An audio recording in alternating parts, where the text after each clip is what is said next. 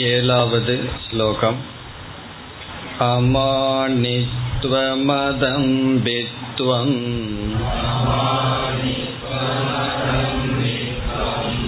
अहिंसाक्षान्तिरार्जवम्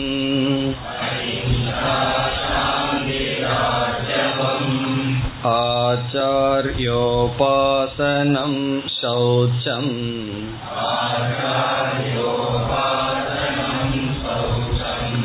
स्थैर्यमात्मविनिग्रहः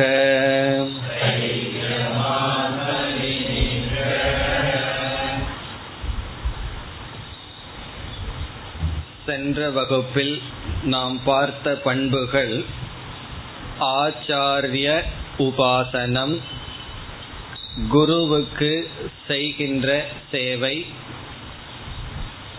இதனால் என்னென்ன பலன் நமக்கு கிடைக்கும் என்று பார்த்தோம். குறிப்பாக பணிவு என்கின்ற ஒரு பாவனை நமக்கு கிடைக்கும். பிறகு மன தூய்மை போன்ற பல நன்மைகள் இருக்கின்றன. நாம் ஆசிரியருக்கு சேவை செய்யும் பொழுது அவருக்கு நம்மை பற்றி புரிந்து கொள்ள வாய்ப்பு கிடைக்கிறது. அவரையும் நாம் புரிந்து கொள்ள வாய்ப்பு கிடைக்கின்றது. ஆசிரியரிடம் சாஸ்திரத்தினுடைய பிரயோஜனத்தை பார்ப்போம். ஆகவே சாஸ்திரத்தில் நமக்கு ஸ்ரத்த ஏற்படும். நம்மை ஆசிரியர் புரிந்து கொள்ளும் பொழுது நமக்கு என்ன சாதனை தேவை என்பதை தெளிவாக எடுத்து உரைப்பார். அதனால் நம்முடைய முன்னேற்றம் நன்கு நடைபெறும் என்று பார்த்தோம். அடுத்ததாக நாம் பார்த்த வேல்யூ பண்பானது சௌச்சம். சௌச்சம் என்பதற்கு இரண்டு பொருள் பார்த்தோம். வெளியே இருக்கின்ற தூய்மை உள்ளே இருக்கின்ற தூய்மை. பாஹ்யம் அபியந்தரம் என்று பார்த்தோம். பாஹ்யம் என்றால் உடல் பிறகு நாம் பயன்படுத்துகின்ற பொருள்கள் அனைத்தையும் தூய்மையாக வைத்து பழகுதல். அவைகளெல்லாம் பாக்கியம். ஆந்தரம் என்றால் மன தூய்மை. இங்கு பகவான் என்னென்ன பண்புகளெல்லாம் நம்முடைய மனதிற்கு இருக்க வேண்டும் என்று கூறிக்கொண்டு வருகின்றாரோ அனைத்து பண்புகள் நம்மிடம் இருந்தால் அது தூய்மையான மனம். நம்முடைய மனதிற்கு இரண்டு முக்கிய தகுதிகள் வேண்டும் என்று உபனிஷத் கூறும். ஒன்று தூய்மையான மனம். இனி ஒன்று ஸ்திரமான மனம். உறுதியான மனம். தூய்மையாகவும் இருக்க வேண்டும் உறுதியாகவும் இருக்க வேண்டும். எப்படி என்றால் நாம் ஒரு கரும்பலகையில் ஏதாவது எழுத வேண்டும் என்றால் அது தூய்மையாகவும் இருக்க வேண்டும் உறுதியாகவும் இருக்க வேண்டும். அதுபோல் நமக்கு மனம் தேவை. அந்த தூய்மைதான் இங்கு சௌச்சம். அதற்கு அடுத்த சொல் தைரியம். தைரியம் என்ற இடத்தில் நாம் பார்த்தது எதை நாம் லட்சியமாக எடுத்துக்கொண்டோமோ அந்த லட்சியத்தில் உறுதியாக இருத்தல். இந்த இடத்துல உறுதியான மனம் தூய்மையான உறுதியான மனம் நமக்கு தேவை. அந்த ஸ்தைரியம் என்ற இடத்தில் சாத்தியம் சாதனை இந்த இரண்டில் உறுதியாக இருத்தல். நாம் ஏதாவது ஒன்றை லட்சியமாக எடுத்துக்கொண்டால் எந்த கஷ்டம் எந்த சங்கடங்கள் வந்தாலும் அந்த லட்சியத்தை மாற்றக்கூடாது. அது தவறான லட்சியம் என்று அறிவு வந்தால் மாற்றிக்கொள்ளலாம் அந்த லட்சியம் சரியாக இருந்து அதற்கு என்ன தடை வந்தாலும் லட்சியத்தில் மாற்றம் இருக்கக்கூடாது. அதற்கான சாதனைகளிலும் உறுதியாக நாம் இருக்க வேண்டும். இதுவரை நாம் பார்த்தோம். இனி அடுத்த ஒன்பதாவது பண்பு. முதலாவது நாம் பார்க்கின்ற இந்த ஸ்லோகத்தில் கடைசி வேல்யூ ஆத்ம வினிகிரக இது ஒன்பதாவதாக கூறப்படுகின்ற வேல்யூ பகவான் ஒரே ஸ்லோகத்தில் ஒன்பது வேல்யூ ஒன்பது பண்புகளை கூறியுள்ளார். அதில் ஆத்ம வினிகிரக என்பது. இங்கு ஆத்மா என்ற சொல்லுக்கு பொருள் உடல் இந்திரியங்கள் மனம். இந்த மூன்றும் ஆத்மா என்ற சொல்லில் இங்கு குறிப்பிடப்படுகின்றது. பொதுவாக ஆத்மா என்றால் அழியாத அறிவு சுரூபத்தை குறிக்கின்ற சொல். ஆனால் சில இடங்களில் ஆத்மா என்ற சொல்லுக்கு தன்னுடைய என்ற ஒரு பொருளும் இருக்கின்றது. அதை சமஸ்கிருதத்தில் வேறு சொல்லில் கூறினால் ஸ்வ என்று சொல்லப்படும். ஸ்வம் ஸ்வ என்றால் தன்னுடைய. அந்த அர்த்தத்தில் இங்கு பகவான் கூறியுள்ளார் இப்ப ஆத்மா என்றால் நாம் பார்த்து அனுபவிக்கின்ற ஸ்தூல உடல் மெய்வாய் என்கின்ற இந்த ஐந்து இந்திரியங்கள் கண் காது நாக்கு போன்ற இந்திரியங்கள் பிறகு நம்முடைய மனம். இந்த மூன்றையும் ஆத்மா என்ற சொல்லில் குறிப்பிட்டு வினிகிரக என்றால் கட்டுப்பாடு என்று பொருள். கட்டுக்குள் வைத்திருத்தல் நிகிரகம் என்றால் முறைப்படுத்துதல் நெறிப்படுத்துதல் கட்டுப்படுத்துதல். ஆத்ம வினிகிரக என்றால் உடல் இந்திரியங்கள் மனம். இவைகளெல்லாம் நம்முடைய கட்டுக்குள் இருத்தல். இவைகளெல்லாம் கட்டுப்படுத்தப்பட்டிருத்தல். அதாவது உடல் இந்திரியம் மனம் இவைகள் என்னுடைய கட்டுக்குள் இருத்தல் என்னுடைய கட்டளைக்கு கீழ்ப்படிந்து செயல்படுதல். இவைகளெல்லாம் கருவிகள் என்று சொல்லப்படுகின்றது. இந்த கருவிகளெல்லாம் யாருடைய கட்டுக்குள் இருக்க வேண்டும்? ஒரு வெஹிக்கிள் எடுத்து நம்ம அதை அதில் பயணம் செய்தால் அந்த வாகனம் யாருடைய கட்டுக்குள் இருக்க வேண்டும்? என்றால் அதை யார் ஓட்டிக்கொண்டு செல்கிறார்களோ பயன்படுத்துகிறார்களோ அவர்களுடைய கட்டில் இருக்க வேண்டும். அது வந்து சக்கரத்தினுடைய விருப்பப்படி இருந்தால் அல்லது ஸ்டேரிங்கினுடைய விருப்பப்படி இருந்தால் அது எங்கு செல்லுமோ அங்கு செல்வோம். நாம் எங்கு செல்ல விரும்புவோமோ அங்கு நாம் செல்ல முடியாது.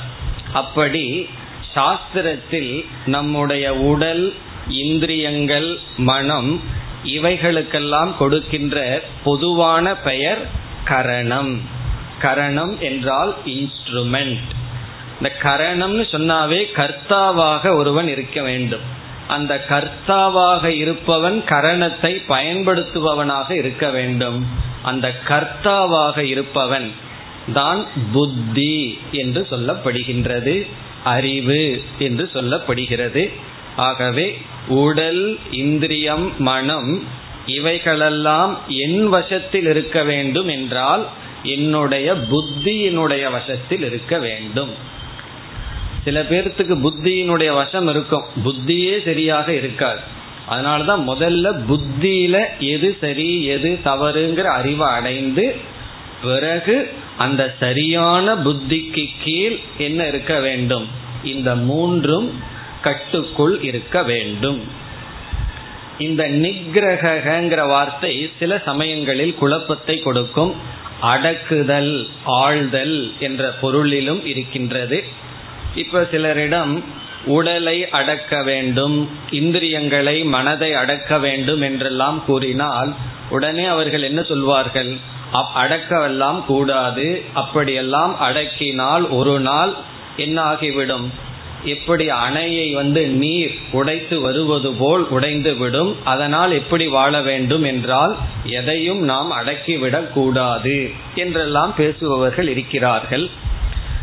சிலருடைய தத்துவமே அப்படி இருக்கும். பகவான் எதற்கு இந்த உலகத்தை படைச்சிருக்கார் என்றால் எல்லாவற்றையும் அனுபவிக்கிறதுக்கு தான் படைத்துள்ளார். அப்படி இருக்கும் பொழுது எதற்கு கண்ணை அடக்க வேண்டும் காதை அடக்க வேண்டும் மனதை அடக்க வேண்டும் எல்லாவற்றையும் அனுபவிக்கிறதுக்கு தானே படைக்கப்பட்டுள்ளது என்பது அவர்களுடைய வாதம்.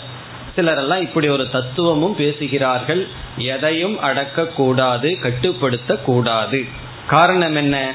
எவைகளெல்லாம் படைக்கப்பட்டிருக்கின்றதோ அவைகளெல்லாம் அனுபவிப்பதற்காக. இப்படிதான் ஒருவர் ஒருவரிடம் சொன்னார். இப்ப அவர் சொன்னார் நீ சொல்வது உண்மை. பகவான் புத்தியும் படைத்திருக்கார். அதையும் பயன்படுத்தணும் என்று சொன்னார். பிறகு சில இடத்துல எல்லாம் கட்டுப்படுத்துகின்ற சக்தி நமக்கு பகவான் படைத்திருந்தால் அந்த சக்தியையும் நாம் பயன்படுத்த வேண்டும். அந்த விதத்தில் அதை முறையாக நாம் கட்டுப்படுத்த வேண்டும் அல்லது ஒழுங்குபடுத்த வேண்டும். அதுதான் இங்கு சொல்லப்படுகின்றது. இதனுடைய பொருள் என்ன என்றால் நம்முடைய உடல் சில சௌகரியங்களுக்கு அடிமையாகி விடுகின்றது. அதேபோல் இந்திரியங்கள் மனம் இவைகளெல்லாம் வெளி சூழ்நிலைக்கு அடிமையாகி விடுகின்றது. அப்பொழுது என்ன ஆகின்றது என்றால் அந்த சூழ்நிலை மாறும் பொழுது நம்முடைய மனம் துயரத்திற்குள் வருகின்றது. அப்படி இல்லாமல் இந்த உடல் எந்த சூழ்நிலைக்கும் அடிமையாக கூடாது. அதாவது நீடு தேவை என்பது வேறு. இப்ப காற்று இல்லாமல் வாழ முடியாது உணவு இல்லாமல் வாழ முடியாது. அந்த தேவையை நாடி இருப்பதை நாம் அடிமை என்று கூறவில்லை. எதை எவைகளெல்லாம் தேவையோ அந்த தேவை உடலுக்கும் இந்திரியங்களுக்கும் மனதிற்கும் கொடுப்பது அடிமைப்படுத்துவதல்ல. ஆனால் இந்த தேவைக்கு அப்பாற்பட்டு சில லக்ஸுரி என்று சொல்வோம் சில ஆடம்பரங்களுக்கும் சில பழக்கங்களுக்கும் உடல் அடிமையாகி இருக்கும். அப்படி அடிமையாகாமல் அவைகள் நாம் சொற்படி அறிவின்படி நடக்கின்ற விதத்தில் கட்டுக்குள் வைத்திருத்தல். இப்போ உடல் விஷயத்துல அதிக போகத்தில் இல்லாமல் உடலுக்கு ஓரளவுக்காவது ஆரோக்கியத்துடன் இருந்து நமக்கு துணை புரிய வேண்டும். இனி அடுத்தது இந்திரியங்கள் என்று வந்தால் கண் காது முதலிய இந்திரியங்கள் இருக்கின்றன. ஐந்து ஞானேந்திரியங்கள் இருக்கின்றன. இவைகளினுடைய கட்டுப்பாட்டுக்கு நாம் வேறொரு பெயர் படித்துள்ளோம். தமக என்று சொல்லப்படுகிறது. தமக என்றால் நம்முடைய இந்திரியங்கள் எல்லாம் நம்முடைய கட்டுக்கு கீழ் இருக்க வேண்டும். இப்ப கண்ணில் பார்க்கிறது காதல கேட்பது வாயில் சுவைப்பது இப்படி விதவிதமான அனுபவங்கள் இந்திரியங்கள் மூலமாக வந்து கொண்டு இருக்கின்றது இப்ப நம்முடைய உடல் எவ்வளவு தூரம் ஆரோக்கியமாக இருக்கின்றது அல்லது எவ்வளவு தூரம் நோய்வாய்ப்பட்டுள்ளது என்பது நாம் உட்கொள்கின்ற உணவினுடைய அடிப்படையில்.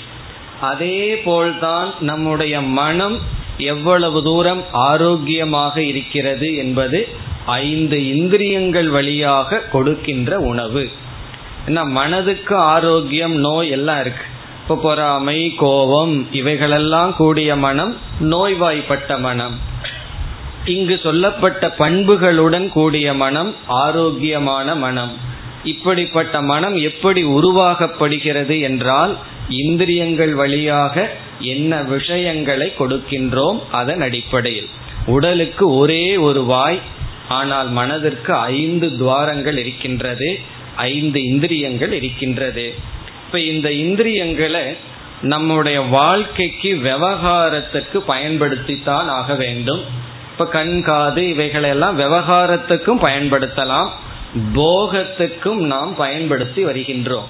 இந்த ரெண்டுக்கும் இதை பயன்படுத்துகின்றோம். இப்ப இங்க பகவான் சொல்றார் விவகாரத்துக்கு பயன்படுத்த வேண்டும் ஓரளவுக்கு போகத்துக்கு பயன்படுத்த வேண்டும். ஆனால் அதில் மூழ்கிவிடக் கூடாது.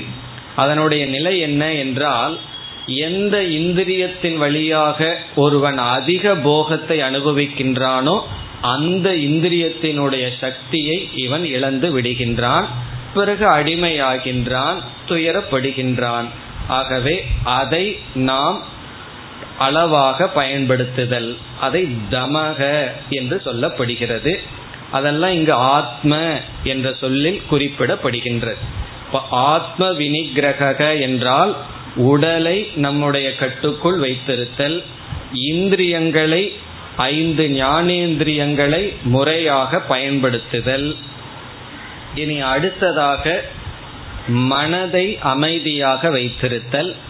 அதை நாம் சமக என்ற சொல்லில் குறிப்பிடுகின்றோம். இப்ப சமக என்றால் மனதினுடைய அமைதி. இப்ப கண் காது முதலியவைகள் மூலமாக பல சமயங்களில் மனம் விக்ஷேபத்தை அடையும். இப்ப காலையில எழுந்தவுடன் எந்த விவகாரமும் நமக்கு இல்லை. யாரோடையும் நம்ம டிரான்சாக்ட் பண்ணல. அப்ப மனம் அமைதியா இருக்கும். மக்களோடு தொடர்பு கொள்ள கொள்ள காதல விஷயங்கள் விழுக விழுக பொருள்களை பார்க்க பார்க்க என்ன ஏற்படுகின்றது? மனதில் விக்ஷேபம் ஏற்படுகின்றது. இப்ப சில சமயங்களில் குறிப்பாக தியான காலத்தில் நாம் எல்லா இந்திரியங்களையும் மூடிவிட்டோம். கண்ணை மூடிட்டு தான் உட்கார்ந்துருக்கோம். யாரும் கேட்காத இடத்துல உட்கார்ந்திருக்கோம். அல்லது அந்த நேரத்தில் யாரும் சப்தம் செய்யவில்லை. அப்பொழுது என்ன ஆகின்றது உலகத்திடமிருந்து தொடர்பு அருந்து விட்டது. ஆனால் அந்த நேரத்துல பார்த்தோம்னா தான் மனது ரொம்ப வேகமா அதிகமாக செயல்படுகிறது. காரணம் என்னவென்றால் ஏற்கனவே சேர்த்து வைத்துள்ள அந்த சித்தம் என்ற மெமரி அந்த பதிவுகளிலிருந்து மனமானது சஞ்சலப்பட்டு கொண்டிருக்கின்றது. எதை என்ன கூடாதுன்னு நினைக்கிறோமோ அப்பொழுது அந்த எண்ணம் தான் நமக்கு வருகின்றது. அப்படி மனமானது சுயமாக சஞ்சரித்து கொண்டு இருக்கின்றது சஞ்சலத்தில் இருக்கின்றது. அதை நெறிப்படுத்துதல் அதை சமக என்று சொல்கின்றோம். இப்ப இந்திரியங்களை பயன்படுத்தி மனம் விக்ஷேபத்தை அடைவது ஒன்று. இந்திரியங்கள் இல்லாத சமயத்தில் மனம் பூர்வ சம்ஸ்காரத்தினுடைய வசத்தினால் சஞ்சலத்தை அடைவது அது ஒன்று. அதை சமக என்று சொல்கின்றோம். சஞ்சலத்தை சமக என்று சொல்லவில்லை. சஞ்சலம் இல்லாமல் பார்த்து கொள்வது சமக.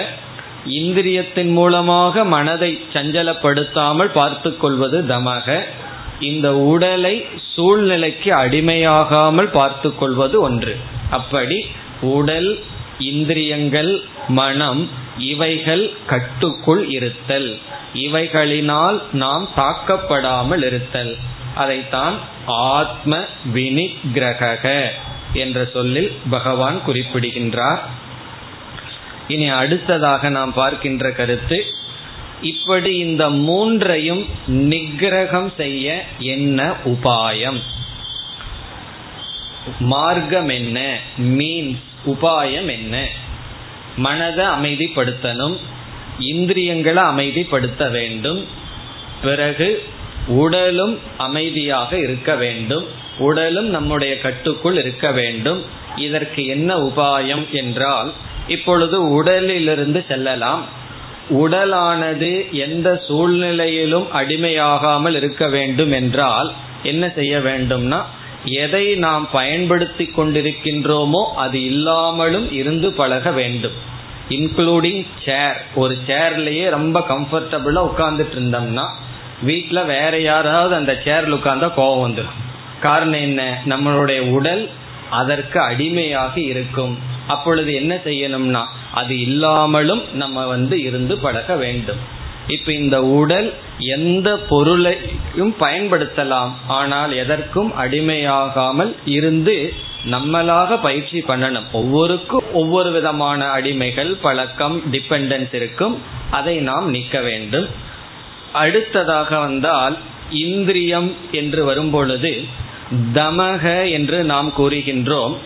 சில சமயங்களில் எதில் மூலமாக நம்முடைய மனது அதிகமாக வெளியே சென்று வருகிறது என்று பார்த்து அவரவர்களுக்கு எதில் பலகீனம் இருக்கின்றது என்று கண்டுகொள்ள வேண்டும். சிலருக்கு கண்ணில் பலகீனம் இருக்கும் சிலருக்கு காதில் இருக்கும் ஏதாவது விஷயத்த கேட்டுட்டே இருக்கணும் இருக்கும் சிலருக்கு பேச்சில் இருக்கும் பேச ஆரம்பித்தார்கள் என்றால் கேட்கிறாங்களோ இல்லையோங்கிறத இவர்கள் பார்க்க மாட்டார்கள் பேசிக்கொண்டே இருப்பார்கள். கே நம்ம எதுக்கு பேசுறோம்? மற்றவங்க கேட்கணும்னு பேசுறோம். அவர்கள் கேட்க மாட்டார்கள். சில சமயங்கள்ல ரெண்டு பேருமே பேசிக்கொண்டு இருப்பார்கள் கேட்கறதுக்கு அங்க யாருன்னு கேட்டா அது நமக்கு தெரியாது. அப்படி பேச்சில் சிலருக்கு பலகீனம் இருக்கும். அதை அவரவர்கள் கண்டுபிடித்து அந்தந்த இந்திரியங்கள்ல விரதத்தை இருக்க வேண்டும். மௌன விரதம்னு சில பேர் இருப்பார்கள். கேட்காம இருக்கிறதும் ஒரு விரதம் தான் தேவையில்லாத விஷயத்துல காதுல போடாம இருக்கிறதும் ஒரு விரதம் தான் அப்படி இந்திரியங்களில் விரதம் இருப்பது இதெல்லாம் நமக்குள்ள ரகசியமா இருக்கிறது. வெளியெல்லாம் சொல்வதல்ல. நமக்குள் ரகசியமாக எந்த இந்திரியத்தையும் நாம் அதிகமாக பயன்படுத்தி போகத்தில் இருக்கின்றோமோ அதில் கொஞ்சம் கொஞ்சமாக விலகி இருந்து பழகுதல். இப்ப எல்லாம் எல்லாத்துக்கும் கண்ணில் தான் இருக்கு. ஏன்னா இந்த டெலிவிஷன் வந்து என்ன பண்ணியிருக்கு? கண்ணையும் காதையும் நல்லா அடிமைப்படுத்தி இருக்கு. ஒரு நாள் ஏதாவது டிவி ரிப்பேர் ஆச்சு அப்படின்னு சொன்னா இப்போ அந்த காலத்துல எல்லாம் கொஞ்சம் வருஷத்துக்கு முன்னாடி டுவெண்ட்டி ஃபோர் ஹவர்ஸ் கரண்ட் இல்லைன்னா இப்படி எதுவுமே வீட்டில் ஓடாதோ அப்படி ஆயிப்போச்சு.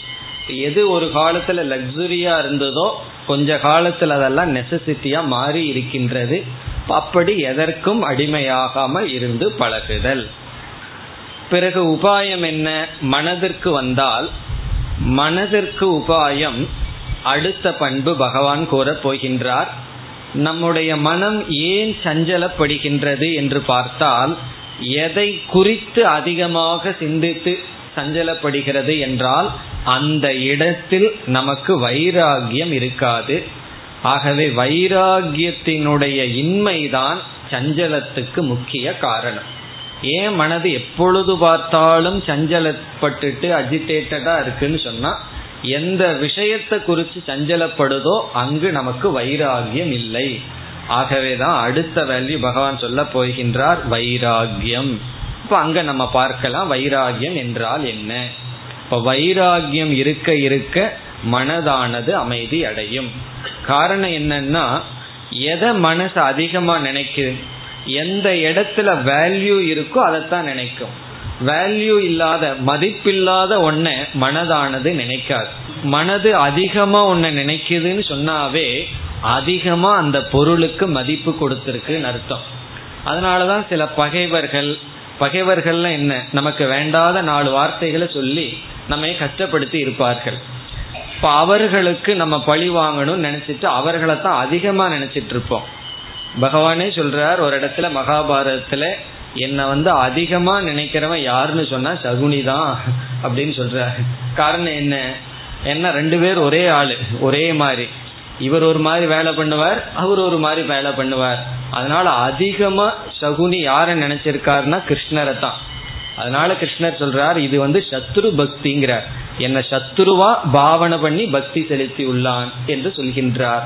அப்படி நம்ம அதிக வேல்யூ கொடுத்துருக்கோம் அதனாலதான் அதிகமாக ஒருவரையோ மற்றவர்கள் சொன்ன சொல்லையோ நினைத்து கொண்டு இருக்கின்றோம். அதனால நமக்கு உண்மையிலேயே ஒருத்தரை பழி வாங்கணும்னு ஆசை இருந்ததுன்னு வச்சுக்கோமே. ஒருவர் யாராவது தேவையில்லாத சொற்கள் எல்லாம் சொல்லி நம்ம ரொம்ப புண்படுத்தி இருக்கிறார்கள். நம்ம ஹண்ட்ரட் பர்சன்ட் அவர்களை பழி வாங்கணும்னா அது ஒரே ஒரு மார்க்கம் தான் என்ன தெரியுமோ? அவர்களை நினைக்காம இருக்கிறது. அவர்களை பற்றி ஒரு எண்ணமும் எனக்கு வரல அப்படின்னா நம்ம ஹண்ட்ரட் பர்சன்ட் பழி வாங்கிட்டோம். அதனுடைய அர்த்தம் என்னன்னா டோட்டல் ஃப்ரீடம் அதை நம்ம செய்யணும். ஆனா ஜஸ்ட் ஆப்போசிட்டா பண்றோம். யாரிடத்திலிருந்து விடுதலை அடையணுமோ அவர்களுடைய எண்ண ஓட்டமே இருந்து மனம் சஞ்சலம் அடைகின்றது காரணம் வைராகிய அபாவம். வைராகியம் இல்லை இந்த வைராகியம்னா என்ன எப்படி அடையணும்னு பிறகு பார்க்கின்றோம். இப்ப இரண்டாவது முக்கிய உபாயம் தியானம். ஒவ்வொரு நாளும் செய்கின்ற தியான பயிற்சி இதனால் தான் மனதானது அமைதிப்படுத்த முடியும். முதல்ல மனது ஏன் தேவையில்லாத எண்ணங்களையே ஓடிக்கொண்டிருக்குதுன்னா அதை முதல்ல பார்க்கணும். எந்த ஏரியாவில் என்னுடைய மனது போகுதுன்னு பார்த்து அங்க எனக்கு வேல்யூ இருக்கு மோகம் இருக்கு மதிப்பு இருக்குன்னு அந்த மதிப்பை எடுக்கிறது தான் வைராகியம் சில சமயங்கள்ல வைராகியம் இருக்கும். ஒரு பொருள் மீது நமக்கு எந்த விதமான பற்றும் இருக்காது மதிப்பும் இருக்காது. இருந்தாலும் மனது சஞ்சலப்பட்டுட்டே இருக்கும் அதையவே நினைக்கும். அதற்கு காரணம் என்னன்னா அபியாசம் பிராக்டிஸ்னால அது பழக்கத்தினால மீண்டும் மீண்டும் அதையே நினைக்கும்.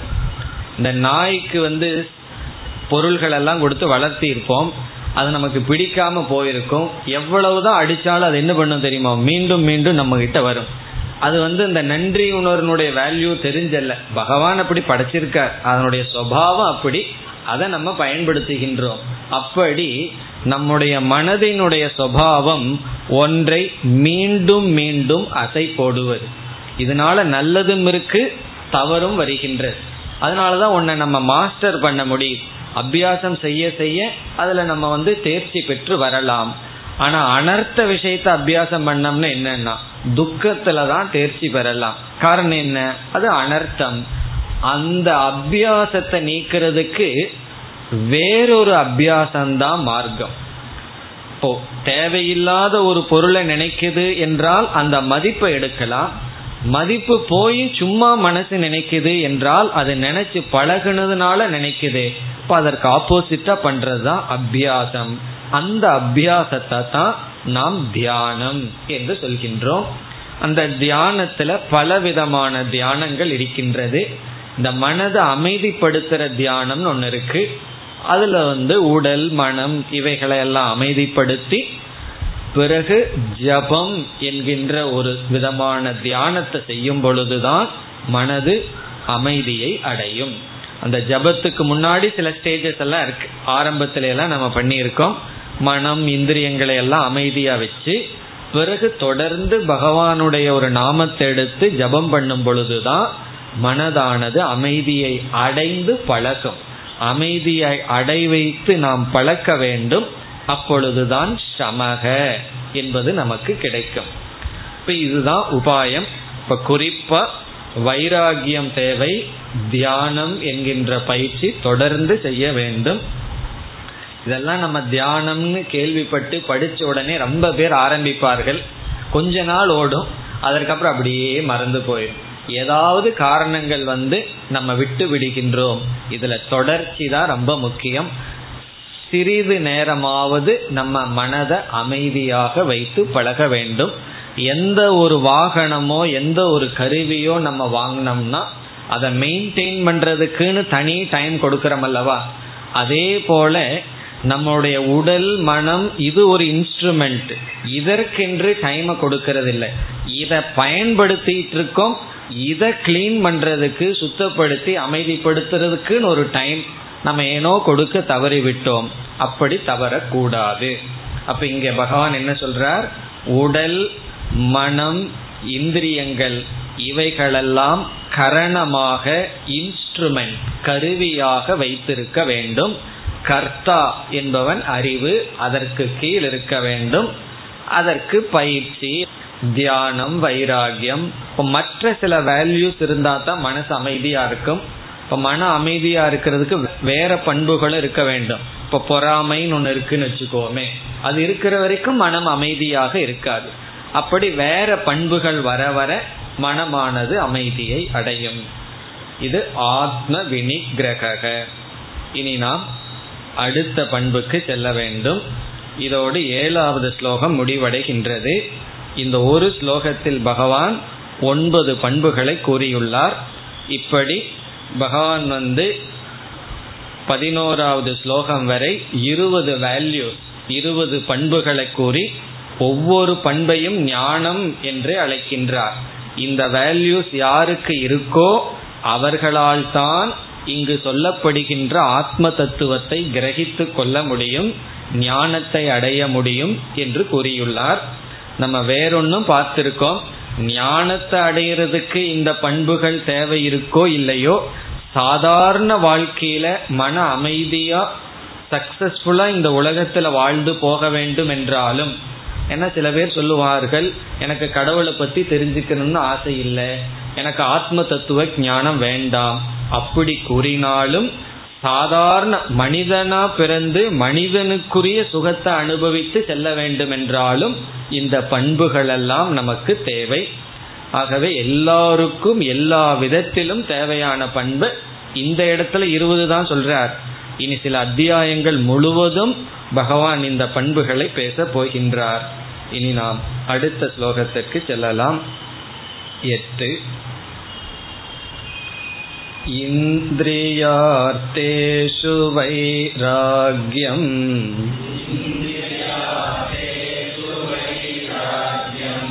अनहङ्कार एव च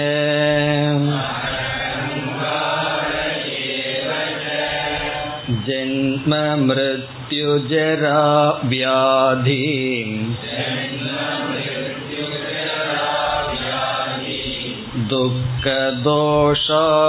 दुःखदोषानुदर्शनम्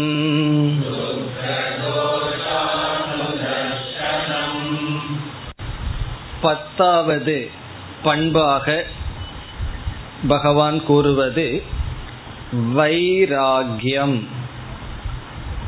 வைராகியம் என்பது இதற்கு பல சொற்கள் இருக்கின்றது விராகக தமிழ்ல கூறினால் பற்றின்மை. ராகம் அல்லது பற்று இல்லாமல் இருத்தல். வைராகியம். வைராகியம் பற்று இல்லாமல் இருத்தல் என்றால் எதில் என்ற கேள்வி வருகின்றது. எதில் பற்று இல்லாமல் இருத்தல்? அதற்கு பகவானே பதில் கூறுகின்றார். இந்திரியார்த்தேஷு வைராகியம். இந்திரிய அர்த்தேஷு.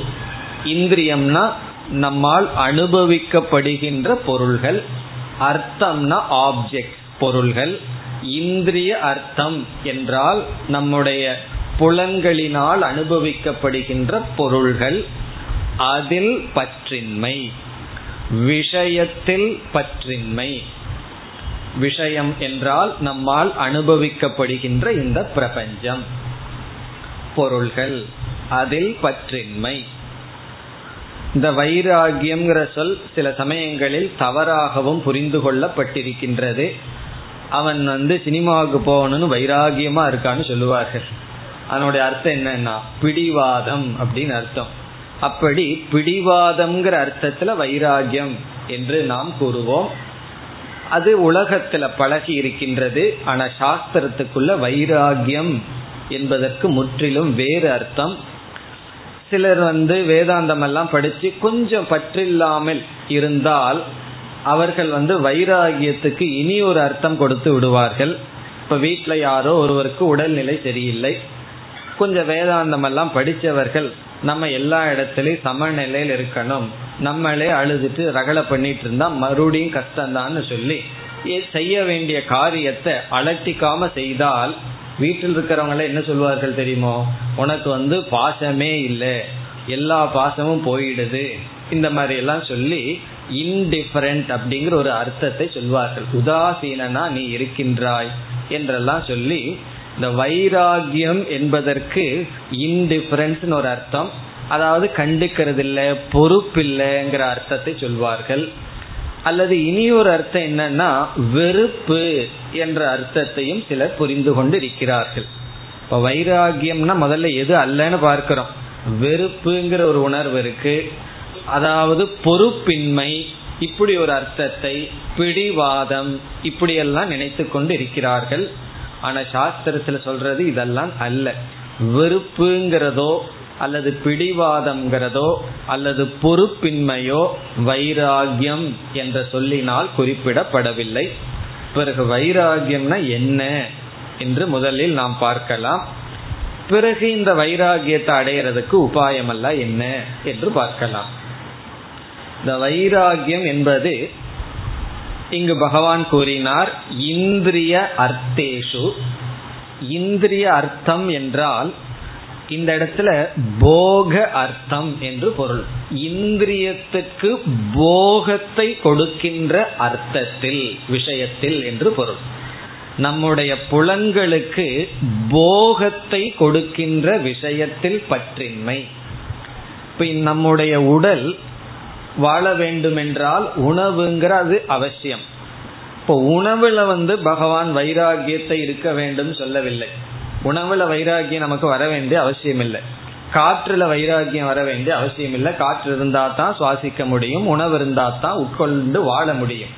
ஆனால் இந்த உணவையே நம்ம ரெண்டு வகையா பிரிக்கலாம். பசிக்காக சாப்பிட்றோம். சாப்பிட்டு முடிச்ச உடனே இவ்வளவு பெரிய கப்புல ஐஸ்கிரீம் சாப்பிடுவார்கள். அது எதற்குனா அது பசிக்காகவான்னா அந்த பொருள் போகத்துக்காகவே படைக்கப்பட்டுள்ளது. சில பேர் நம்ம பிளேட்ல பார்த்தோம்னா பிரிச்சு பார்க்கணும் மனசுக்குள்ள. வெளியே சொல்ல வேண்டாம். இது எது போகத்துக்காக சாப்பிட்றேன்? எது வயிற்றுக்காக யோகத்துக்காக சாப்பிட்றேன்னு பார்த்தா ஹண்ட்ரட் பர்சன்ட் பிளேட்ல இருக்கிற ஆப்ஜெக்ட் எல்லாம் போகத்துக்காக இருக்கும். ஏதாவது தப்பி தவறி அதுல ஏதாவது ஒரு வேல்யூ இருந்தா உண்டே தவிர அப்படி இருந்து கொண்டு இருக்கின்றது அப்படி விஷயம் என்றால் போகத்தை கொடுக்கின்ற வெறும் சுகத்தை மட்டும் கொடுக்கின்ற பொருள்கள் அதில் வைராகியம் அதாவது பற்றின்மை என்று சொல்லப்படுகிறது. அதற்கு வேறொரு இடத்தில் மிக அழகான லட்சணம் இருக்கின்றது. திருஷ்ட ஸ்ருத அனுபூத விஷயேஷு வைராகியம். அது வந்து முழுமையான லட்சணம். திருஷ்ட ஸ்ருத அனுபூத விஷயேஷு வைராகியம். அதாவது விஷயத்தை மூன்றாக பிரிக்கப்படுகிறது. நம்ம அனுபவிக்கிற பொருள் எல்லாம் மூன்றா பிரிக்கப்படுகிறது. ஒன்று அனுபவிக்கப்பட்ட பொருள்கள். இப்ப வந்து முதல் முதல் ஒரு பொருளை அனுபவிக்கிறோம். இப்ப ரசகுல்லாவை முதல் முதல் சாப்பிட்றோம்னு வச்சுக்கோமே. சாப்பிட்றதுக்கு முன்னாடி அந்த பொருள் மீது நமக்கு விருப்பு வெறுப்பு அப்படிங்கிற பாவனையே இல்லை. யாரோ திடீர்னு கல்கட்டா கூட்டு போயிட்டு வந்துட்டார்கள். அங்க போனா எங்க பார்த்தாலும் அதுதான் இருக்கு. சாப்பிட்டு வந்துட்டோம். உடனே என்ன ஆச்சுன்னா இங்க வந்த உடனே அதை பார்த்த உடனே அந்த சம்ஸ்காரம் வருது. இப்ப அனுபவிக்கப்பட்ட விஷயத்தில் நமக்கு என்ன இருக்கின்றது? ராகமானது பற்றானது உற்பத்தியாகி விட்டது. சாப்பிட்டது சாப்பிட்டு போயாச்சு. ஆனா என்ன பண்ணுது? ஒவ்வொரு அனுபவமும் அனுபவம் முடிஞ்சு போனதற்கு பிறகு விருப்போ அல்லது வெறுப்போ மனசுக்குள்ள ஒரு பதிவை பண்ணிட்டு போயிடுது. அப்ப மீண்டும் அதை பார்க்கும் பொழுது அதன் மீது விருப்பு வந்து அதை நாடி நாம் செல்கின்றோம். அது வந்து அனுபவிக்கப்பட்ட விஷயம். சிலதெல்லாம் அனுபவிச்சிருக்க மாட்டோம் பார்த்திருப்போம். திருஷ்ட விஷயம்.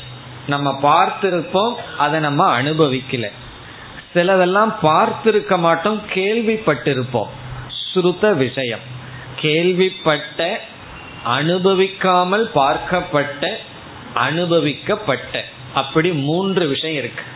இப்ப சாஸ்திரத்துல சொர்க்கம்னு ஒரு லோகத்தை சொல்லி அங்க பயங்கரமான டிஸ்கிரிப்ஷன் இருக்கு. சொர்க்கத்துல எல்லாம் எப்படி இருக்கும்னா அங்கெல்லாம் டுவெண்ட்டி ஃபோர் ஹவர்ஸ் என்னன்னா இங்க இருக்கிற டிவி தான் சொர்க்கமே இங்க வந்த மாதிரி இருக்கு. அங்க வந்து எல்லா விதமான சேனல் இருக்கிறப்போ லைவ் ஷோவை பார்க்கலாம். இங்கெல்லாம் வெறும் ஷேடோவை தான் பார்க்குறோம். அங்க வந்து மியூசிக்கு டான்ஸ் இதெல்லாம் இருக்கும். ஆனா ஒரே ஒரு வருத்தம் என்னன்னா அங்க பசிக்காதான். அப்படின்னா விதவிதமா சாப்பிட முடியாதுன்னு அர்த்தம். பசிச்சா தானே நல்லா சாப்பிடலாம். அப்படிப்பட்டதெல்லாம் சொல்லப்பட்டிருக்கு. இப்ப இதுல ஒரு பற்று வந்து இறந்ததற்கு பிறகு மீண்டும் போய் நான் அந்த சுகத்தை அனுபவிக்கணும்னு யாகம் பண்றாருன்னு வச்சுக்கோமே. இது எதை குறிக்கின்றதுன்னா சுருத்த விஷயம் கேள்விப்பட்ட விஷயம். சிலதெல்லாம் கேள்விப்பட்டிருப்போம் ஆசையானது தூண்டப்படும். ஒரு பையன் வந்து படிச்சு அமெரிக்கா போயிட்டான்னு சொன்னா அவன் என்ன பண்றான்? வந்து மற்ற பசங்களை சும்மாவா விட்டு வைக்கிறான்? இங்க எல்லாம் நீ இருக்காத அங்க வா அப்படின்னு சொல்லி சொல்லி சொல்லி என்ன செய்கின்றான்? ஆசையை வளர்த்து விடுகின்றான். அதனால் என்னன்னா எல்லாம் அங்க போய்தான் ஆகணும் அப்படின்னு ஒரு முடிவுக்கு வருகிறார்கள். அப்படி கேள்விப்பட்ட விஷயத்திலேயே நமக்கு பற்று வந்து விடுகிறது. பார்த்து அனுபவிக்காத விஷயத்துல பற்று வந்து விடுகிறது. பிறகு அனுபவித்த விஷயத்தில் பற்று வருகிறது. அதனால எதையுமே அனுபவிக்கலின்னா ஆசை வராதுன்னு நினைச்சிட வேண்டாம். அனுபவிக்காட்டியும் கூட காதுல விழுந்தா போதும் பார்த்தா போதும் நமக்கு ஆசையானது வரலாம். அல்லது எல்லாத்தையும் அனுபவிச்ச ஆசை தீர்ந்தரணும்னு நினைக்க முடியாது. காரணம் என்ன? விஷயங்கள் எண்ணிக்கைக்கு அற்றதா இருக்கு. அனுபவிச்சு அனுபவிச்சு ஆசையும் நாம் தீர்க்க முடியாது. அதற்கு மகாபாரத்துல கொடுக்கிற உதாரணம் எரியிற நெருப்புல வந்து எண்ணெயை ஊத்துனா எப்படி இருக்குமோ அப்படி ஆசைக்கு தீனி போட போட அது வளர்ந்து கொண்டுதான் இருக்கும். இப்ப இப்படிப்பட்ட வெறும் இன்பத்தை போகத்தை கொடுக்கின்ற விஷயத்தில் விராக பற்றில்லாத நிலை வைராகியம். நம்ம வந்து எந்த ஆப்ஜெக்ட்லின்னு பார்த்தோம். இனி அடுத்த சொல் நாம் எடுத்துக்கொள்வது பற்றின்மை என்றால் என்ன? விராகக என்றால் என்ன? என்றால் இந்த விராகக பற்றின்மை என்பதனுடைய பொருள் இது ரொம்ப ஆழ்ந்த பொருள் இங்க இருக்கு. கொஞ்சம் நல்லா சிந்திச்சா தான் இந்த அர்த்தமே நமக்கு புரியும். பற்றின்மை என்றால் அந்த பொருளினுடைய சுகத்துக்கு அடிமையாகாமல் இருத்தல். ஏன்னா ஒவ்வொரு பொருளும் ஒவ்வொரு இன்பத்தை பிராமிஸ் பண்ணுது. இவ்வளவு சுகத்தை நான் கொடுக்கின்றேன் அப்படின்னு சொல்லுது. அந்த சுகத்துக்கு நாம் அடிமையாகாமல் இருத்தல் வைராகியம் அந்த பொருளை வெறுக்கணும்னு சொல்லப்படவில்லை. அந்த பொருள்ல நம்ம உதாசீனா இருக்கணும்னு சொல்லப்படவில்லை. அந்த பொருளை இருக்கின்ற அடிமையாகாத மனநிலை. இப்ப வைராகியம் என்பது எந்தெந்த பொருள்களெல்லாம் நான் பார்த்து கேள்விப்பட்டு அனுபவிச்சிருக்கிறனோ அது கொடுக்கின்ற இன்பத்தில் பற்றில்லாத தன்மை. இதுதான் வைராகியத்தினுடைய லட்சணம். பொதுவா இந்த வைராகியம் அவ்வளவு சுலபமா நமக்கு வந்து விடாது. இது வந்து ரொம்ப கிராஜுவலா வர்ற வேல்யூ மெதுவா கொஞ்சம் கொஞ்சமா தான் வரும். நாளை காலையில் ஒன்பது மணியிலிருந்து எல்லா பொருள் எடுத்துலும் வைராகியத்தோட இருக்கன்னெல்லாம் சொல்ல முடியாது. காரணம் என்ன? அப்படி மனம் வராது. இந்த வைராகியம்ங்கிறது காலப்போக்கில் கிரமமா அடையப்படுகின்ற ஒரு மனப்பக்குவம்.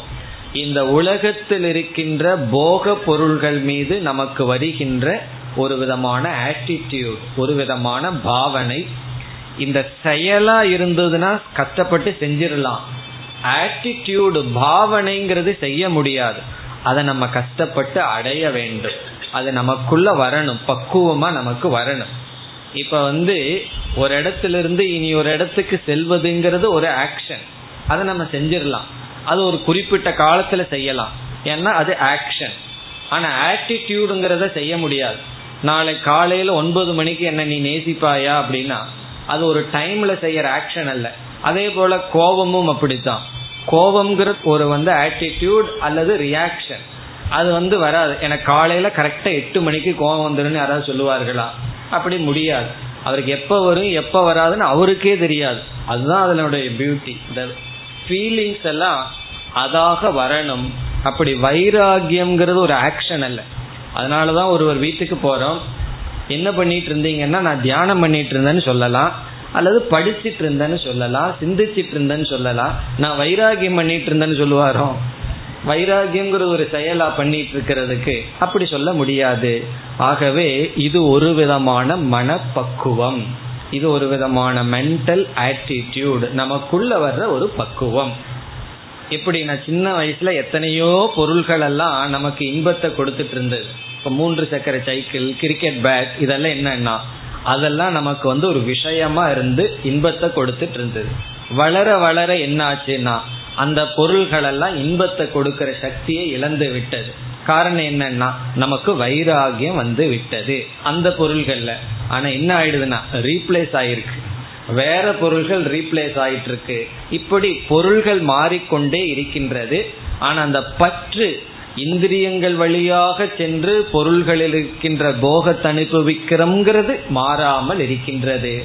அப்படி மாற்றம் அடைவதுதான் வைராகியம் என்று சொல்லப்படுகிறது. இனி வந்து இந்த வைராகியம் வருவதற்கான மூலம் உபாயம் என்ன என்று பார்க்கலாம். வைராகியத்துக்கு மூலம் என்ன? நமக்கு எந்த போக பொருளுக்கும் அடிமையாகாமல் எந்த விஷயமும் நம்முடைய மனது வந்து விக்ஷேபம் இல்லாமல் இருக்கணும் அப்படிங்கிற மனநிலை பாவனை வரணும்னா அதற்கு என்னென்ன உபாயம்? முதல் உபாயம் இந்த உபாயம் வந்து விதைய போல இருக்கிற ஒரு சீட போல இருக்கிற உபாயம் விவேகம் என்று சொல்லப்படுகின்றது அறிவுதான் மூலம்.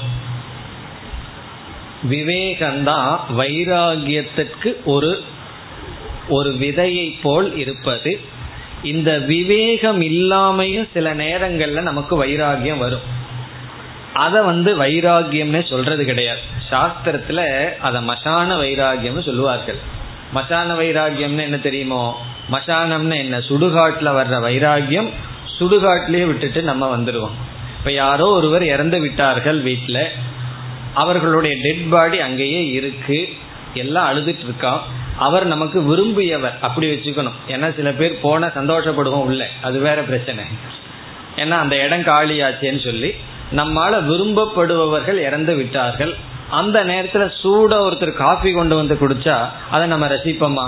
அப்பதான் எல்லா விதமான தத்துவமும் நம்ம கிட்ட இருந்தே வரும். இதெல்லாம் வேண்டான்னு விட்டுருவோம். அப்ப நமக்கு காஃபில வைராகியம் வந்துடுதான்னா கிடையாது. மூணாவது நாள் அழுதுட்டே காஃபி பக்கம் போய் சாமிஜி வர்ணிப்பார். தயானந்த சாமிஜி என்ன பண்ணுவாங்களா? அழுதுட்டே கிச்சனுக்கு போய் அழுதுட்டே காஃபி பொடி போட்டு அழுதுட்டே டேஸ்ட் சரியா இருக்கான்னு பார்த்து அப்புறம் கொஞ்சம் சர்க்கரை எக்ஸ்ட்ராவா கரெக்டா போட்டு அழுதுட்டே குடிச்சு அழுகி நிறுத்திடுவார்களா? இப்படி இது மூணாவது நாள் நடக்கிற விஷயம்னு சொல்லுவார்கள். காரணம் என்னன்னா முதல் நாள் அப்ப வைராகியம் வந்துடுதுன்னா அந்த நேரத்துல மைண்ட் அவைலபிளா இல்லை. மனது வந்து வேற ஏதோ காரணத்தினால ஓவர் பவர் ஆயிடுது. அதனால என்ன ஆச்சுன்னா போகத்தை அனுபவிக்கிறதுக்கு சாதனையா இல்ல. எல்லாம் நார்மலா மைண்ட் இருக்கும் பொழுது இந்த உலகத்தோடு நான் எப்படிப்பட்ட ஃப்ரேம் எப்படி நான் வந்து ரிலேட் பண்றேங்கிறதா நம்முடைய சுவாவமே தவிர அப்நார்மலா இருக்கும் பொழுது நம்ம மனது எப்படி செயல்படுதோ அதை ஸ்டாண்டர்டா எடுத்துக்கூடாது அதனால அதை வைராகியம்னு நம்ம சொல்ல முடியாது. அது வைராகியம் அல்ல. பிறகு வைராகியம்னா என்ன? விவேகத்திலிருந்து உதிப்பது வைராகியம். இந்த விவேகத்தை நம்ம மூலம்னு சொல்றோம். அங்கேயும் ஒரு பொடி இருக்கு. இப்ப முதல்ல வந்து நமக்கு அறிவே இருக்காது. அதனால இந்த உலக போகத்துல போய் எதையெல்லாம் எல்லா சக்தி அறிவு எல்லாத்தையும் இழந்துட்டு இருந்திருப்போம்.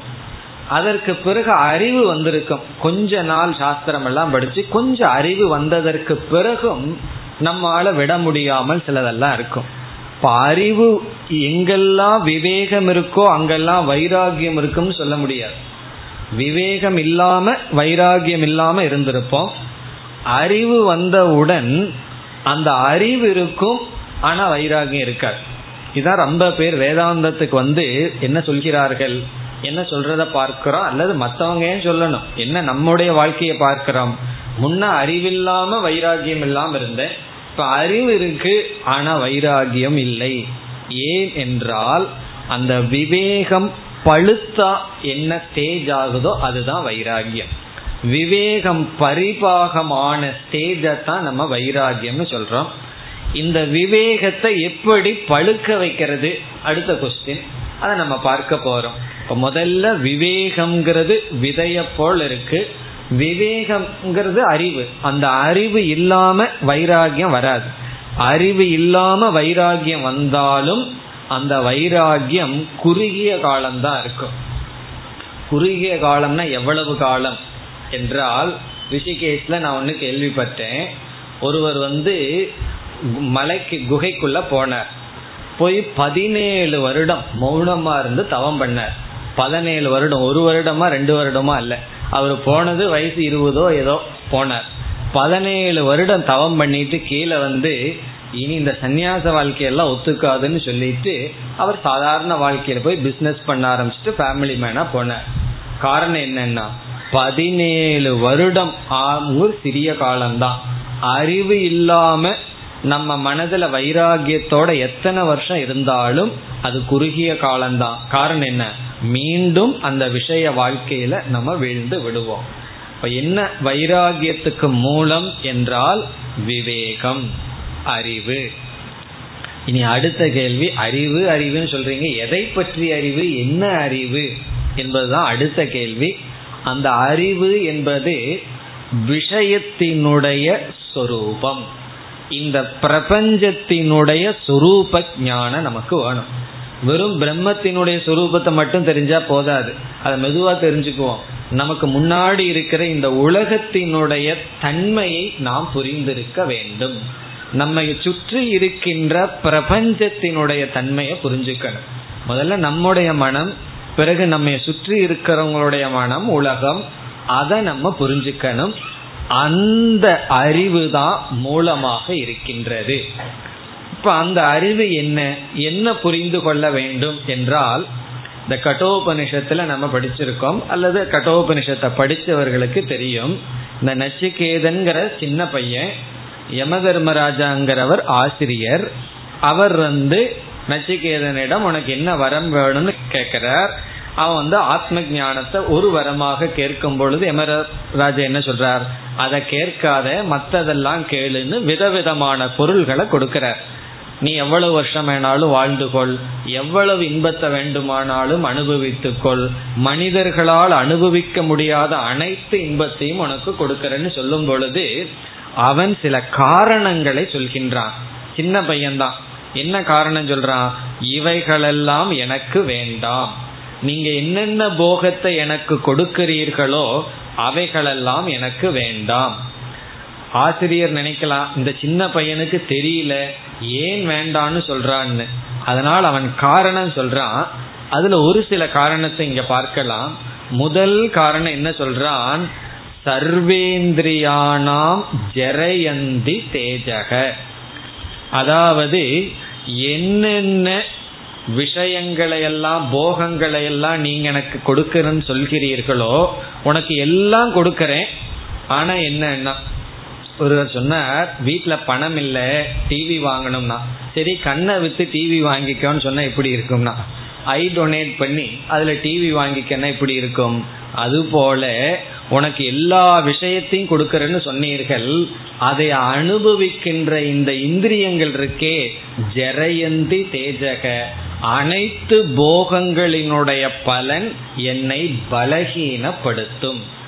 அப்ப நான் பலகீனனா இருந்து எல்லாம் நம்ம கிட்ட இருந்து என்ன பிரயோஜனம்னா ரிமோட் கண்ட்ரோல் எடுத்து அமுத்துறதுக்கு கூட சக்தி இருக்காது. பக்கத்துல போறதுக்கு சக்தி இல்லாதனாலதான் இப்ப ரிமோட் கண்ட்ரோல் இருக்கு. அதை கையில் எடுத்து கரெக்டா பார்த்து பிரஸ் பண்றதுக்கு சக்தி வேணுமல்ல. அதுவே நமக்கு இருக்காது. காரணம் என்னன்னா ஜெரயந்தி தேஜக. அப்படி அனைத்து போகமும் என்னை பலகீனப்படுத்துமே தவிர பலப்படுத்தாது. இது வந்து முதல் அறிவா அவன் சொல்றான். எனக்கு என்ன அறிவு இருக்கு? நீங்க என்னென்ன போகத்தை எல்லாம் எனக்கு கொடுக்கற சொன்னீர்களோ அதனுடைய முதல் பிரயோஜனம் அது என்னுடைய என்னை பலகீனப்படுத்துமே தவிர பலப்படுத்தாது. பிறகு அடுத்தது கூறுகின்றான் யமதர்மராஜ என்ன சொல்றார்? உனக்கு எவ்வளவு பூமி வேணுமோ அவ்வளவு பூமி எடுத்துக்கோன்னு சொல்றார். இங்கெல்லாம் நம்ம அஞ்சு சென்ட் பத்து சென்ட்டுக்கு கோர்ட்டுக்கு போயிட்டு இருக்கோம் அவனுக்கு என்ன கிடைச்சதுன்னா உனக்கு எவ்வளவு பூமி வேணுமோ அவ்வளவும் கொடுக்கறேன். எவ்வளவு பணம் வேணுமோ அவ்வளவு பணம் கொடுக்கறேன். அதுக்கு அவன் சொல்றான் ந வித்தேன தர்ப்பணீயக மனுஷ்யக. ஒரு மனிதன் செல்வத்தினால் திருப்தியை அடைய முடியாது. ஒருவனுக்கு எவ்வளவு செல்வத்தை கொடுத்தாலும் அந்த செல்வம் அவனுக்கு திருப்தியை கொடுக்காது. திருப்தியை கொடுக்கிற சக்தி அந்த செல்வத்துக்கு கிடையாது. எவ்வளவு பொருள் வேண்டுமானாலும் இருக்கட்டும் அந்த பொருள் ஒருவனுக்கு நிறைவை தராது. இத வந்து புத்தர் சொல்ற புத்தர் வந்து எல்லாத்தையும் துறந்து நடந்து போயிட்டு இருக்கும் பொழுது பக்கத்து நாட்டுக்கு போறார். அந்த ராஜா வந்து புத்தரினுடைய தந்தையினுடைய நண்பர். அவர் வந்து சொல்றார் என்னுடைய நண்பனுடைய பையனா இருக்க நீயே நீ ஏன் இவ்வளவு கஷ்டப்படணும்? உனக்கு வந்து ராஜ்யம் பத்துலேன்னு சொன்னா என்னுடையும் சேர்த்து எடுத்துக்கோ. எல்லாத்தையும் நான் உனக்கு கொடுக்கறேன். உன்னுடைய அப்பா சொத்தும் வச்சுக்கோ என்னுடைய ராஜ்யத்தையும் வச்சுக்கோ பிறகு நீ என்ன மோட்சத்துக்கு முயற்சி பண்ணணுமோ பண்ணு அதெல்லாம் விட்டுட்டு ஏன் இங்க பிச்சை எடுக்கிறேன்னு கேட்கிறார் அதற்கு அவர் ஒரு அழகான ஸ்லோகத்துல பதில் சொல்றார். அதாவது ராஜா என்னைக்குமே சிரிச்சிட்டு இருந்தது கிடையாது பிச்சைக்காரன் என்னைக்குமே அழுதுட்டு இருந்ததும் கிடையாது அப்படின்னு சொல்றார். எல்லா சொத்து இருக்கிறவன் எல்லா வசதி இருக்கிறவன் என்னைக்குமே சிரிச்சிட்டு இருந்ததில்லை. அதனுடைய அர்த்தம் என்னன்னா அவனுக்கு அழுகிறதுக்கு நேரம் இருக்கு. ஒன்றுமே இல்லாம சேரியில் இருக்கானே. அவனை போய் பாருங்க சாயந்தர நேரம் ஒரு ஒரு விதமான கட்டல்ல அப்படியே ஹாயா படுத்துட்டு எவ்வளவு சந்தோஷமா குடிக்கிறான். அவன் சந்தோஷத்துல குடிக்கிறான். பொருள் இருக்கிற வந்து துக்கத்துல குடிக்கிறான். அவ்வளவுதான் வித்தியாசம். எல்லா வேலையும் முடிச்சிட்டு வந்து ஒரு பொறுப்பும் இல்லாம வீட்டை திறந்து போட்டுட்டு பூட்டி லாக் பண்ணி இதெல்லாம் ஒரு கஷ்டமும் கிடையாது. அவ்வளவு மகிழ்ச்சியா உறங்கி கொண்டு இருக்கின்றார். நான் காலையில வாக் போகும்போது ஒரு இடத்துல பார்த்தேன் இந்த செப்பல் எல்லாம் தைச்சிட்டு இருப்பாரு. அவர் வந்து அங்க படுத்திருக்கார். அவருடைய கடையை திறந்து போட்டு தூங்கிட்டு இருக்கார். காரணம் என்ன? யாரும் வந்து நம்ம கடையை திருட மாட்டார்கள். நம்ம கடையில் இருக்கிற பொருளை திருடுறதுக்கு யாருமே இல்லைன்னு நமக்கு திருட்டு பயம் இல்லைன்னா எவ்வளவு சந்தோஷமா தூங்குவோம். திருட்டு பயம் இருக்குன்னா சம்டைம் கூர்கா அடிக்கிற சத்தமே திருடணும்னு எந்திரிச்சு எந்திரிச்சு பார்த்துட்டு நிம்மதி இல்லாம தூங்கிட்டு இருக்கோம். அவன் எவ்வளவு சந்தோஷமா தூங்குறான். அவன் முகத்தை பார்க்கும்போது பொறாமையா இருக்கும். மற்றவர்களுக்கெல்லாம் காரணம் என்ன? எந்த ஒரு சொத்தும் பணமும் திருப்தியை கொடுக்காது. வைராகிய சதகத்துல சொல்றார் திருப்தியை கொடுக்காட்டி பரவாயில்ல பயத்தை எல்லாம் கொடுத்துட்டு இருக்குன்னு சொல்றார். பொருள் எல்லாம் நமக்கு பயத்தை கொடுக்கும். இதுல என்ன பியூட்டினா பொருள் இல்லாததுனாலதான் பயம். உடல்நிலை சரியில்லைன்னா என்ன ஆயிருமோ? கடைசியில யாரு பாத்துக்குவார்களோ ஒரு இருபத்தஞ்சு லட்சம் ரூபா பேங்க்ல இருந்ததுன்னு வச்சுக்கோமே. சேஃபா இருக்குன்னு சொல்லி பணம் இல்லாதது ஒரு பயத்தை கொடுக்குது. இப்ப இவன் எதுக்கு கஷ்டப்பட்டு பணத்தை சம்பாதிக்கிறான்னா அந்த பயத்தை நீக்கிறதுக்கு. ஆனா என்ன ஆச்சுன்னா பயம் வந்து வேறொரு பயத்தை கொடுத்துருது பணம் வந்து வேறொரு பயத்தை கொடுத்துருது இதை யாராவது எடுத்துட்டு போயிடுவார்களோ? யாராவது கொன்று விடுவார்களோ? இப்படி ஒரு பயம். இப்போ பணத்துக்கு முன்னாடியும் பயம். பணத்துக்கு பிறகும் பயம். அப்படி இந்த செல்வத்தினுடைய தன்மை இதனுடைய நேச்சர் அந்த அறிவு தான் வைராகியத்துக்கு மூலம்னு சொல்லப்படுது. பிரம்மத்தை பற்றிய அறிவெல்லாம் பின்னாடி பார்த்துக்குவோம். இந்த உலகத்தில் இருக்கின்ற பொருள்களினுடைய தன்மையை பற்றிய அறிவு பொருளை பற்றிய பணத்தை பற்றிய அறிவு என்னன்னா திருப்தியை கொடுக்காது அதிருப்திகரம். பொருள் மட்டுமல்ல மனிதர்களாகட்டும் யாராகட்டும் எதுவாக இருந்தாலும் நம்மை நிறைவுபடுத்தாது. இது அடுத்த விவேகம். பிறகு இனி ஒன்று சொல்றான் அதே நச்சிகேதன் அதாவது நீங்க பொருள் கொடுக்கறேன்னு சொல்கிறீர்கள் அனைத்தும் கொடுக்கறேன்னு சொல்கிறீர்கள் சரி உடல்ல ஆரோக்கியத்தை கொடுக்கறேன்னு சொல்கிறீர்கள் இந்திரிய சக்தியை கொடுக்கறேன் எல்லாம் கொடுக்கறேன்னு சொல்கிறீர்கள். எது வரைக்கும்னா நீங்க யம தர்மராஜாவா இருக்கிற வரைக்கும் தான் உங்க போஸ்ட்ல நீங்க இருக்கிற வரைக்கும் தான் ஆள் மாறிடுதுன்னு வச்சுக்கோமே. அடுத்த சிருஷ்டியில வேற ஆள் வந்துட்டாங்கன்னு வச்சுக்கோமே. அடுத்த எலெக்ஷன்ல வேற ஆள் வந்துட்டா இருக்கிறதெல்லாம் என்ன ஆகும்? இருக்கிறதெல்லாம் போயிடும் இல்லையா? அப்போ இப்போ நீங்களே அனித்தியமாக இருக்கிறீர்கள். உங்களுக்கு கிடைச்ச போஸ்டே அனித்தியமா இருக்கு. அதிலிருந்து ஏதோ எனக்கு கொடுக்கிற பிச்சை அது எப்படி நித்தியமாகும் நிலையாகும் என்று அனித்தியத்துவ புத்தி. இப்ப முதல்ல வந்து நம்ம பலகீனப்படுத்தும்னு பார்த்தோம்.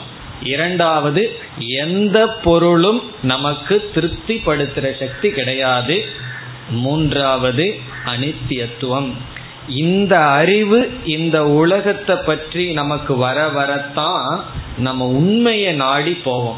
இந்த உலகத்துல இருக்கிற பொருள் என்ன பாதுகாக்கும் என்ன திருப்திப்படுத்தும்ங்கிற புத்தி இருக்கிற வரைக்கும் நம்ம உண்மையை நாடி போக மாட்டோம். உலகத்தை நாடித்தான் போவோம். இப்ப இப்படிப்பட்ட விவேகமெல்லாம் வைராகியத்துக்கு மூலம் மூலம்னு என்ன? இந்த விவேகமே வைராகியத்தை கொடுத்துடாது. இந்த விவேகத்தை வச்சு இனி ஒன்று பண்ணணும். அது என்னன்னு இந்த ஸ்லோகத்திலே பகவான் சொல்ல போகின்றார். இப்ப விவேகம் வைராகிய மூலம். மேலும் அடுத்த வகுப்பில் நாம் சிந்திக்கலாம். ஓம் போர் நமத போர் நமிதம் போர் போர் நமுதச்சதேம் பூர்ணய பூர்ணமாதாய பூர்ணமேவாவசிஷ்யதேம். ॐ शान्ति शान्ति शान्तिः